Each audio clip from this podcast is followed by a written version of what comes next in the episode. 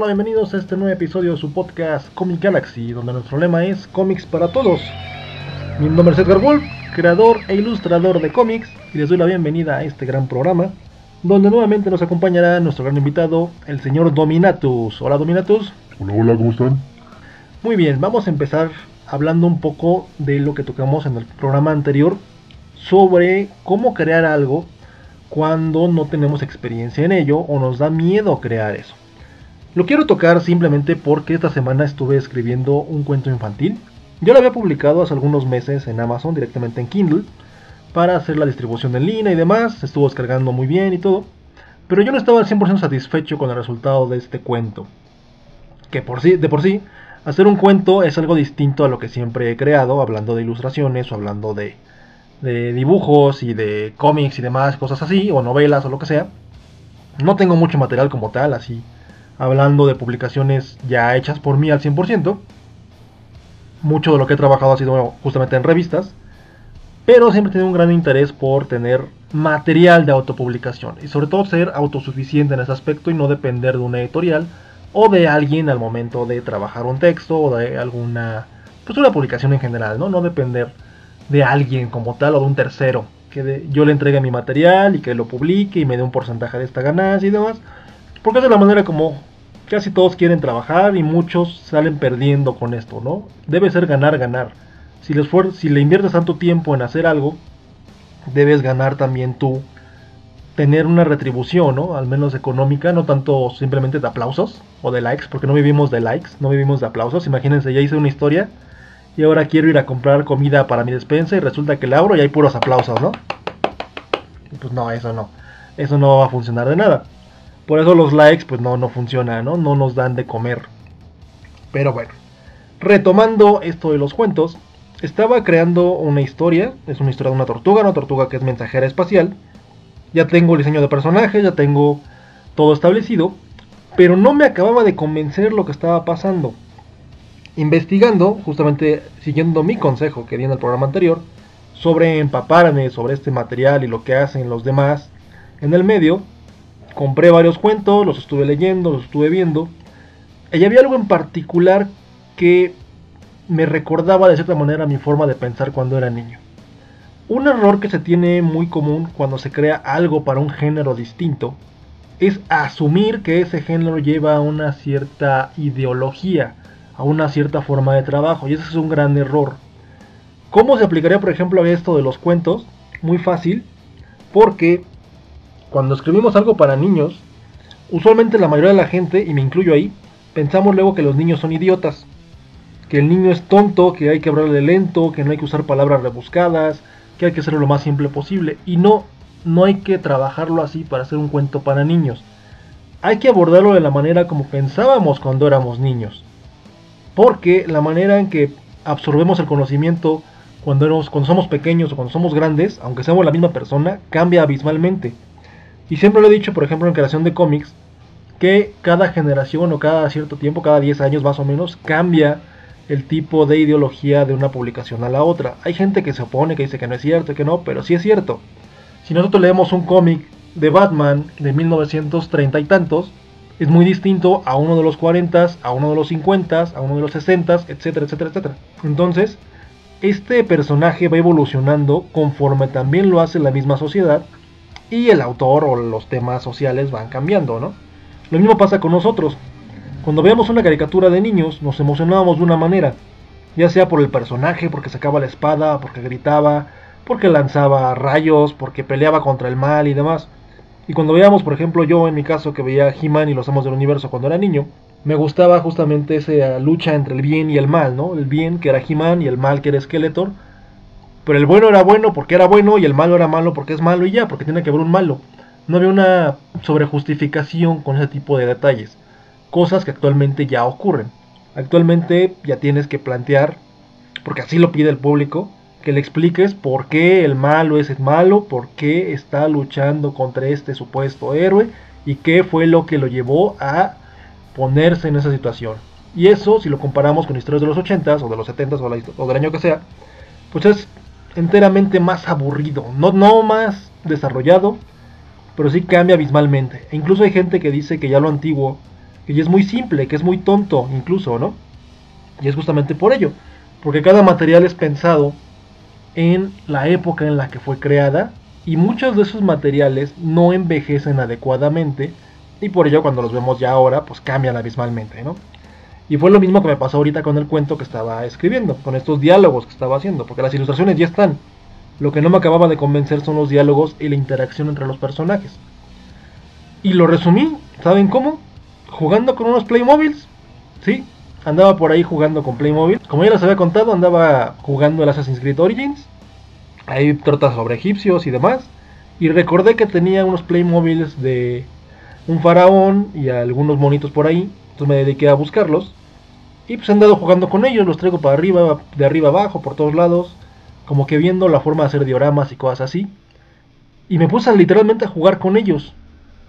Cuando empecé a hacer las voces de los personajes y a inventar historias con ellos, me di cuenta que eso era lo que necesitaba para empezar a crear mejores cuentos y que estos personajes que yo estoy inventando tengan aventuras como lo hacía cuando era niño.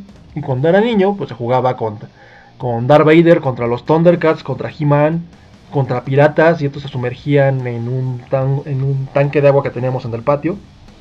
Y ahí jugaba y tenía una especie de submarino y me inventaba que una botella era una nave espacial y que luego se sumergía y demás. Ese tipo de cosas es lo que hay que llevar justamente a estos cuentos para que los niños se entretengan. Y que sin importar el personaje que yo les planteé, la aventura que tienen ellos, o los personajes que haga, va a ser lo que les va a llamar la atención. A ver, explícame otra vez, ¿cómo le haces así para hacer esos personajes? Porque no me te imagino así haciendo lo mismo con nosotros, con el Wolfpack, para crear todo esto, ¿no? Así es, Dominatus, no me puse a jugar con ustedes. Sin embargo, parte de mi proceso creativo tiene mucho que ver con las emociones de los personajes, no tanto con su apariencia. Por eso ahora quisiera ocupar este episodio para hablar de cómo crear personajes o cómo vernos inmersos en esta, pues no llamarle psicología, pero sí emoción del personaje. Me gusta más jugar con las emociones más que tanto que con la psicología, aunque deberá ser al revés. A ver, Wolf, manéjalo un poquito más despacio. ¿Qué tiene que ver la psicología y qué tiene que ver las emociones con todo esto? ¿Por qué cambia o qué tiene que ver una cosa con la otra? Yo había escuchado por ahí que para crear un personaje debes crear conflicto, y ese conflicto lo que hará que tu personaje sea llamativo dentro de una historia en general, llámese una novela o cómic o lo que sea, ¿no? Por eso yo cada rato me estoy peleando contra todos y por eso quiero golpear a Hogan, porque ya me tiene harto, debo acabar con él. Sí, Dominatus, esa es una idea más o menos clara de lo que hay que hacer para crear un personaje. Pero hay gente que se va más por la parte física que por la parte emocional como tal del personaje. Hay gente, yo tenía un profesor, ex amigo y profesor, que él se enajenaba demasiado agregando detalles a un personaje. Que le ponía que la cadenita, que el corazoncito, que la estrellita, que el pelito de tal color, que las cosas de tal forma, no sé, exageraba demasiado con eso. Y al final, cuando le tocaba ya inventar la parte de la personalidad, hacía un personaje súper genérico, tanto que la gente ni lo recordaba. Y eso pues no es un buen personaje. Un buen personaje debe tener un cierto peso, no solamente visual, sino que enteramente dentro de su personalidad debe haber algún rasgo que sea completamente distintivo. Y estamos ahí hablando ya de los clichés como tal, cuando caemos dentro de ciertas personalidades que son muy reconocibles.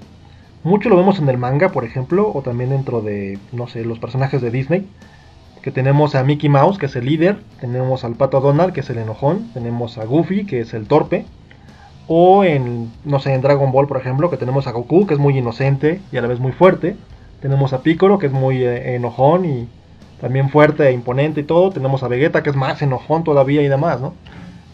Pero esto lo combinan con algo de comedia o con cierto tipo de situaciones, ¿no? Entonces el conflicto viene cuando mezclamos las emociones y un personaje no puede llevarse con otro.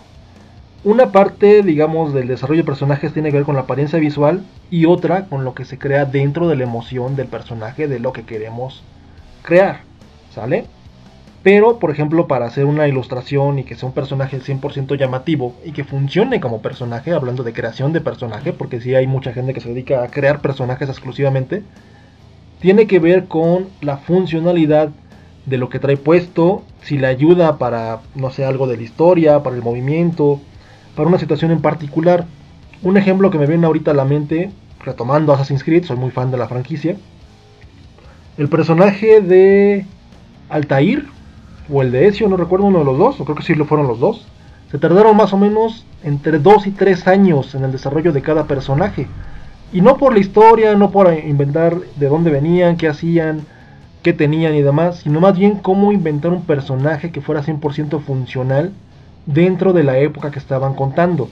Por ejemplo, sabemos que Altair está por el año 1000 y tantos, más o menos año 1000, 1000, 1100, y tenemos que Ezio está en la época del Renacimiento.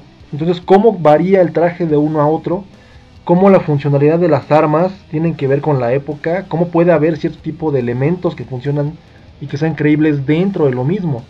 Una parte fundamental, por ejemplo, de Ezio, cuando meten a Leonardo da Vinci, que le fabrica objetos y demás, aprovechan la parte de la historia que nos dice que Leonardo da Vinci fue un gran inventor, y le sacan provecho dentro de este juego, y eso se quedó para futuras entregas, donde vemos, por ejemplo, ya en otro a Benjamin Franklin, que también construye artefactos y demás cosas así, que nos está jugando un poco entre la fantasía y el realismo de lo que conocemos de cada personaje. Eso es lo que tenemos que buscar al momento de crear un personaje como tal. Y en la parte gráfica, si tenemos una buena silueta, el personaje es recordable. ¿Cómo que silueta, bueno? ¿Qué es eso de silueta? ¿Cómo que va a tener una silueta? O sea, eso es un contorno, es una parte externa. No me imagino cómo te imaginaste, por ejemplo, mi figura como tal, yo que soy un hombre grande, alto, fuerte. ¿Qué tiene que ver la silueta con todo esto? Sí, Dominatus, tú también tienes una silueta. A diferencia de los demás, que por ejemplo Hogan, en su versión del presente, es un hombre obeso, es un hombre de sombrero, es un hombre de gabardina, es reconocible por ese tipo de indumentaria.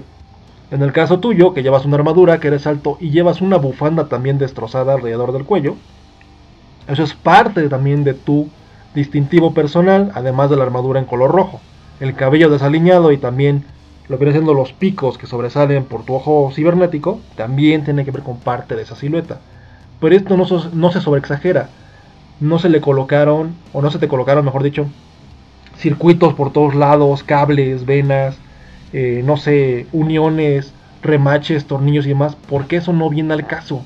No tiene que ver nada ese tipo de arte con lo que estábamos creando en su respectivo momento. Sí se puede poner, sí podemos exagerar, sí podemos tratar un montón de detalles, pero eso es meramente superfluo, eso no me funciona para la historia, a menos que me invente cómo te fue conectado cada uno de los paneles dentro del pecho, y si eres un robot por dentro, o si eres un dinosaurio, o lo que sea. De nada me sirve meter ese tipo de elementos, porque eso, a la larga, el público no lo va a saber.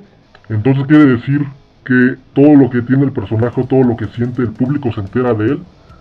Sí, no, realmente lo que tiene el desarrollo del personaje, que es lo que pasa dentro de una historia, su desarrollo como tal, es que va a hacer que el lector conozca al personaje primero visualmente y después se va interesando a él conforme la historia va avanzando, y ciertos diálogos o ciertas actitudes le llegan al lector como tal y se identifica con eso.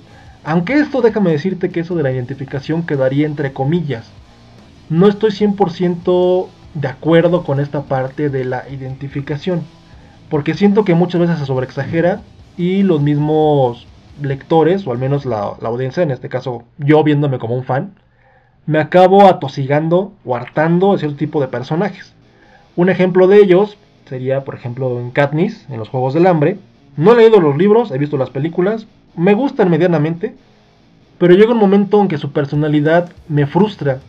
Aunque es un gran cliché como tal, es la chica rebelde, obstinada, necia y demás cosas, pero tanto seguir con este cliché me acaba fastidiando. Yo soy, por ejemplo, más de la idea de que una historia, no importa la historia que sea, debe dejarte una cierta emoción o provocarte una emoción al leerlo. Muchas de esas emociones vienen dadas por lo que viene siendo el mismo desarrollo, ¿no? Cuando llegas al clímax, cuando llegas a un punto sin retorno, cuando llegas a una batalla, ya no sé, son emociones que te crean. Y muchas veces el hecho de que lea o no relea una historia tiene que ver con esas emociones. Cuando una historia, aunque sea muy genérica, me genera algo, un punto emocional que quiero volver a experimentar, es cuando a mí me gusta y quiero volverlo a ver. No porque la crítica lo diga, no porque la gente le gustó, no porque esto, no porque el otro. De ahí que muchas historias que en general son muy aclamadas, a mí no me gustan. Y al revés, historias que la gente detesta en lo general, a mí me acaban gustando y las veo una y otra y otra y otra vez. Pero bueno, ¿a poco eso es posible? ¿A poco es posible eso de tener una diferente opinión y tener discrepancia de lo que la gente dice que es muy muy bueno? ¿No sería al revés? Que si alguien dice que es muy bueno, todo el mundo debería admirarlo y verlo. No, Dominatus, porque todo mundo tenemos una diferente opinión y un punto de vista muy distinto. Y consumimos programas y materiales completamente aparte. Un gran ejemplo de ello es justamente lo de la serie esta de Netflix del Juego del Calamar, donde fue un éxito mundial, por todos lados rompió récords y demás, y mucha gente estaba impresionada con esto. Yo la vi y sinceramente no me impresionó. Me gustaron ciertos personajes, no tanto así que me super cautivara, porque eran, pues igual seguíamos el mismo típico cliché de algunos de ellos, ¿no? Pero, sobre todo para mi caso, que leo mucho manga, pues básicamente la historia se me hizo como un manga, pero actuado como un tipo live action, y con ciertos elementos que pudieron haber sido más gore, más sádicos, por ejemplo, para mí quedaron muy light. Mucha gente se impresionó por el nivel de violencia y que la forma en la que estos personajes debían seguir con el juego y cómo la obsesión por tener una respuesta los llevaba adelante. Y eso para mí no fue interesante, o sea, realmente no me pareció la gran historia. Creo que me gustó mucho la iconografía o la forma de estos guardias con los emblemas que parecen de controles de PlayStation en las máscaras. Pero de ahí en fuera, pues no me encanta la historia. Vería una segunda temporada, tal vez sí. El final no me gustó. Pero bueno, esa es la opinión de alguien que lee manga y que ha visto cosas o géneros bastante agresivos o incluso más sádicos dentro de las páginas de los mangas. En este caso, la gente que no consume ese tipo de material, pues sí le fue una gran revelación ver todo esto, ¿no? Oye, Wolf, y haciendo una pausa, si tú, por ejemplo, te gusta ese tipo de materiales, y yo sé que eres muy fan de Gans y cosas por el estilo, o los mangas de Hiro Yaoku, ¿cómo es que te pusiste a escribir cuentos infantiles? ¿Cómo llegaste a esa conclusión? ¿Cómo pensaste que eras bueno para ello? Ah, es una muy buena pregunta, Dominatus. Fíjate que los cuentos como tal, o más bien la estructura de las cosas, hablando de narrativa, me gusta. Porque yo siempre he dicho que para escribir no hace falta tener un género definido, sino simplemente conocer la estructura de qué es lo que queremos hacer. Mucho tiempo trabajé en revistas, en Rolling Stone y demás publicaciones a nivel, pues sí, nacional aquí en México. Incluso llegaban a Latinoamérica esas publicaciones, tanto en las de Editorial Vid, por ejemplo, también. Y cuando me enseñaron a cómo redactar los textos, más allá de enseñarme, digamos, la parte gramatical de cómo hacer las cosas, me enseñaron a cómo generar una estructura que fuera la base para desarrollar cualquier tipo de texto. Y la única condición era que supiera del tema del que estaba hablando. Con esto en mente, cuando empiezo a estudiar lo de guiones y a desarrollar historias, aplico exactamente la misma ideología. Creo algo con base a un tema, sin importar el género que sea, pero que sea algo con lo que yo me sienta cómodo y pueda empezar a desarrollarlo. Y al referirme con cómodo, es básicamente a lo que les comentaba de empaparme sobre este medio. En este caso yo quería hacer libros infantiles, o quiero hacer libros infantiles, porque me gusta la caricatura y se me facilita el cómo dibujarla. Entonces dije, bueno, pues es buena opción para generar esto. Y también creo que es un medio bastante rápido. Rápido en el sentido que no es tan tardado como hacer un cómic, por ejemplo, donde tengo que hacer un guión, tengo que hacer bocetos, tengo que dibujar, tengo que entintar, tengo que colorear, tengo que rotular y demás. No, en un libro infantil o en algo para niños, simplemente debo escribir la historia, se boceta, se entinta, se colorea y después es el armado ya final. Nos pasamos, digamos, nos brincamos la parte de rotulación como tal. Es casi el mismo proceso, pero como las imágenes son más grandes, tenemos que hacer menos labor de trabajo, por así decirlo, ¿no? Es más rápido en mi experiencia como tal. Pero bueno, para llegar a ese desarrollo infantil y cómo plantearlo, pues si se crea una estructura base con la cual trabajar, se puede desarrollar lo que sea, sin importar el tipo de historia que sea. Si vemos un programa infantil, un programa de televisión, lleva también guiones, al igual que un capítulo de Game of Thrones, al igual que un capítulo, no sé, de los Picapiedra, o de lo que sea, todo lleva un guión, todo lleva una estructura y una forma de cómo irla planteando y desarrollando, tanto en el concepto de la historia, como en los personajes como tal. Obviamente el alcance de cada personaje es distinto dependiendo del género como se maneje. Y también es un gran reto que tú mismo estés creando algo con lo que no estás plenamente familiarizado. Es un reto personal y creativo muy muy grande. Es decir, que un autor, alguien que hace cómics de ciencia ficción, por ejemplo, que es mi caso, de acción y ciencia ficción, de repente esté haciendo cosas para niños, o cosas de magia, o cosas de romance, como ocurre en el curso este de narrativa y guión para cómic, no sé si ya lo vieron, si no, chéquenlo. Ahí desarrollo una historia desde cero, donde mi punto es que se puede crear una historia a partir de nada. Se crea una premisa y se empieza a desarrollar todo esto hasta hacer que la historia se vuelva más y más y más compleja, que es el reto de algo. Usualmente cuando creamos una historia, nos enajenamos tanto con una idea que no salimos de ahí. Queremos trabajar esta idea y que sea lo más y más y más y más grande posible y que sea lo mejor planteado. Pero muchas veces por obsesionarnos con esto, no vemos más allá de qué es lo que tenemos en la mente o lo que queremos crear como tal, o contra quién estamos compitiendo como tal, como historia. Entonces, plantearte hacer un producto distinto, con una forma, por así decirlo, con una estructura que sea similar, te puede ayudar a desarrollar tus habilidades como tal. Vale, Wolf, ya me convenciste de que sí eres capaz de hacer eso.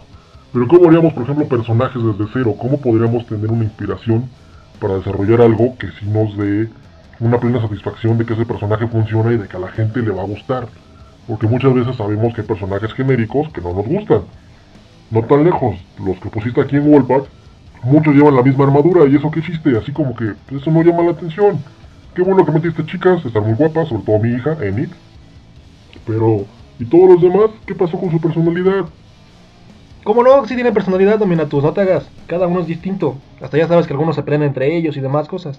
Bueno, sí, se pelean entre ellos y todo, pero ¿cómo llegaste a esas decisiones? ¿Cómo saliste a decir, quiero que Nash sea de esta forma? Quiero que Hogan sea de esta forma. Quiero que Palin sea de esta forma. ¿Cómo llegaste a esas conclusiones? ¿Cómo te convenciste de que estos personajes debían ser así? Podríamos aventarnos capítulos enteros de este programa, Dominatus, explicando ese tipo de cosas, o todo ese tipo de detalles al momento de crear algo. Básicamente, pues no voy a resumirlo, pero sí vamos a hablar a grandes rasgos de qué fue lo que se hizo con esta parte de Wolfpack. Wolfpack como tal entra dentro del cliché de el bien contra el mal. Tenemos a los buenos y a los malos. Y pues los buenos en la armada Wolfpack, la Wolfpack Army. Y el malo pues viene siendo tú, junto con tus esbirros, los Scrans, que también pues por ahí los estás obligando a trabajar contra su voluntad. Y tus respectivas creaciones, los dinosaurios y los tigres, que sabemos que salen por ahí brincando. ¿Ok? Pero dentro de estos bandos como tal, existe también quien es el, pues, por así decirlo, el gracioso, el necio, la bonita, el músculo, el intelecto, etcétera, etcétera, etcétera. Entonces caemos dentro de estos mismos clichés. Para crear un personaje debemos pensar, así hablando de manera general, en cuál es el arquetipo de cada uno de ellos. Por arquetipo me refiero a que tiene que haber un líder, tiene que haber alguien que sea el segundo al mando, tiene que haber alguien que sea el listo, por así decirlo, alguien que sea el gracioso y demás. Los arquetipos son la forma básica que tenemos para representar un personaje. El arquetipo del héroe, por ejemplo, el héroe mitológico, el arquetipo del monstruo, del vampiro y cosas por el estilo. A partir de esta concepción es que desarrollamos la parte gráfica y la parte de la personalidad, justamente del personaje, valga la redundancia. Esas son etapas que se manejan dentro de la preproducción de una historia para generar el interés, al menos emocional, de lo que es un personaje. Eso lo trato un poco justamente en el curso de narrativa y guión para cómic, cómo desarrollar la personalidad de un personaje, ¿vale? Para que sepas que es coherente dentro de tu historia. Pero esto cómo lo transfieres a la parte gráfica, cómo llegas a ello y cómo vas a abordarlo sin llegar, aunque sería opcional, a un cliché, ser un cliché como tal. ¿Qué quiere decir esto? ¿Qué diferencia hay de un arquetipo a un cliché? Bueno, un amigo, mi profesor, Mauricio Herrera, dibujante e ilustrador chileno, decía, tenía un ejemplo justamente referencial a eso. Un arquetipo, por ejemplo, de un héroe es un hombre erguido, así puede ser con las manos en la cintura y demás, y la capa ondeando por atrás. Y sabemos que eso es un héroe, ¿no? Si tiene una capa muy grande y vemos que sale volando y demás, eso es un superhéroe, porque lo identificamos automáticamente con Superman, por ejemplo, ¿no? Si ponemos a un tipo con un escudo en el brazo, por ejemplo, ya actualmente lo ligamos con el Capitán América, Pero si por ejemplo este personaje, en vez de que sea blanco, azul y rojo, tiene verde, blanco y rojo, y en el escudo tiene el escudo de la bandera de México o el escudo del calendario azteca, por ejemplo, y se llama el Capitán México, eso ya está cayendo en un cliché. Y es una sobreexageración del arquetipo en sí, y lo estamos llevando a identificarse visualmente con elementos que pertenecen a alguna cultura o algún otro elemento. Sí es válido, sí se puede ocupar, pero ¿qué tanto éxito tendrá? Ese es el verdadero problema con ese personaje. Si por ejemplo omitimos todo esto y decidimos darle cierta forma o cierta sintaxis a su indumentaria y que transmita algo con solamente verlo, con simplemente leer su silueta, eso será un buen personaje. Obviamente para llegar a ese punto hace falta dibujar mucho, trabajar mucho la personalidad y colocar elementos que realmente funcionen para este individuo, que era lo que sucedía con el amigo que les comentaba, bueno, ex amigo, que le ponía cadenitas y que estrellitas y corazoncitos y por aquí y por allá, y eso para él supuestamente era una chica muy tierna, según él, pero a la vez la chica tenía una minifalda que le quedaba casi rayando en las partes nobles, con medio trasero de fuera y demás, y eso ya no es una chica linda, eso ya es una chica atrevida. Entonces eso no aplica. Quizá en su ideología o en su forma de pensar era la manera de cómo llamar la atención, pero una chica linda, una chica kawaii, no es de esa manera, se comporta de otra forma. Si vemos un anime o un manga, tiene una voz chillona, es muy penosa y demás. Y una chica que tenga una falda a mitad del trasero, por ejemplo, y un escotazo, eso no es una chica kawaii como tal. Entraría dentro del género de las gals, como le llaman, las chicas populares, las chicas buena onda, donde ya tenemos otro tipo de iconografía, así tal cual, ¿no? Entonces, pero en silueta, ambos personajes serán exactamente idénticos. O sea, la chica linda de mi ex amigo y una chica gal sería exactamente lo mismo, porque vemos que en la silueta tienen el pelo largo, tienen una falda, tienen unas botas, tienen un peinado y demás. ¿Cómo podremos hacer que ese personaje fuera más llamativo? Justamente rompiendo la silueta, agregando elementos para que una persona al ver esa silueta automáticamente recuerde a este personaje. Y si no me creen, vean a personajes famosos que sean muy característicos, algunos de alguna franquicia, no sé, puede ser Mickey Mouse, puede ser Pato Donald, puede ser Hellboy, puede ser Spawn, puede ser Batman, puede ser, no sé, Superman y demás. Y automáticamente los van a reconocer por la silueta. No tienen ni siquiera que verlos en color, la pura silueta, con la pura silueta saben qué personaje es. Personajes de Assassin's Creed también. Con solo ver cómo está parado el personaje o la forma de su silueta, sabemos a qué juego pertenece. Sabemos si es Bayek, si es Ezio, si es, no sé, Altair o alguno de ellos, podemos distinguirlo automáticamente sin ver ningún detalle del cuerpo. Eso es lo que debemos buscar al momento de desarrollar el diseño de un personaje. Pero esto va de la mano también con su personalidad, o sea, no podemos dejar de lado una cosa con la otra. ¿Qué es lo que les recomiendo? Que los personajes primero planteen, si es que lo van a hacer para un cómic, planteen su personalidad y con base a ella y que saben que el personaje ya funciona dentro de la historia, generen la parte gráfica. No al revés, hay mucha gente que lo hace al revés. Si lo van a trabajar directamente para algún videojuego o para algún medio gráfico y no tienen que desarrollar la historia, ahí sí, expláyense tanto como quieran, pero que todo lo que lleva puesto el personaje encima sea 100% funcional para lo que va a hacer. Obviamente no exagerar en planos realistas porque tenemos medios que no se prestan para ello. Es una cosa de las que me molestan, por ejemplo, de la trilogía de Batman de Christopher Nolan.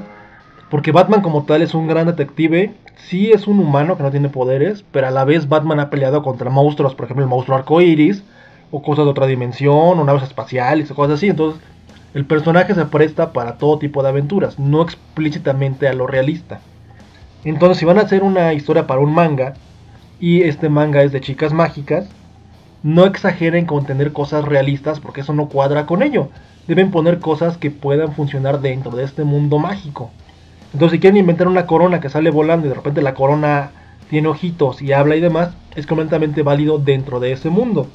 Si van a hacer una historia de piratas que están en el siglo XIV o siglo, no sé, XVI y están peleando a través de galeones, o sobre galeones mejor dicho, en el océano Atlántico y de repente aparece un monstruo o una sirena acá enorme y y empieza a comerse a todos y así, puede ser que no sea tan creíble. Pero si estamos hablando de Piratas del Caribe y sabemos que desde la primera película hay maldiciones y monstruos y cosas del mar, entonces ya se vuelve creíble, ¿vale? Hay que saber cómo, cuándo y dónde exagerar las cosas, y sobre todo a los personajes. Ah, mira, Wolf, ya con eso me queda más claro, ya con eso puedo empezar a hacer mis personajes y yo también hacer mi propia historia para competir contra ti y sacar una publicación que le haga competencia a Wolfpack. Se llamará Los Hijos de Dominatus, con los hijos del Averno o algo por el estilo. ¿Qué te parece? No, pues sí, Dominatus, nada más ahí va le dando forma. Y te puedo recomendar que cheques alguno de los cursos, ¿eh? Ya sabes que acá en Galaxy Arts and Crafts tenemos varios cursos que te pueden funcionar para trabajar justamente eso y que hagas mejores productos, mejores historias y mejores ilustraciones. Ah, va, me late, me late. Y hablando de eso, ¿tienes alguna promoción ahorita para el Buen Fin o qué? ¿No te vas a caer con algunos descuentos? Ah, sí, qué bueno que lo mencionas. Tenemos descuentos justamente en los cursos de dibujo e ilustración en Clip Studio Paint, narrativa y guión para cómic, y también en el de color digital. Están rebajados durante los próximos 5 días a increíbles $10. Son cursos largos, cursos de varias horas que por tiempo limitado van a estar disponibles a un precio simbólico de $10 nada más. Recuerden también, y a consecuencia de un comentario que me llegó por ahí, sugiriéndome crear una página donde están todos mis links de referencia. Es una muy buena idea. Gracias, Craig. Todas mis redes, incluyendo los links para los podcasts y los cursos y los descuentos de ahorita, pueden encontrarlo dentro del sitio All My Links, así en inglés, allmylinks.com/Comic Galaxy. Ahí pueden buscarlos, pueden ver todo lo que tengo, pueden seguir mis páginas, pueden ver las páginas de artista, pueden ver las páginas de la editorial de Comic Galaxy, pueden ver la página de Wolfpack y ver los materiales que poco a poco vayamos subiendo.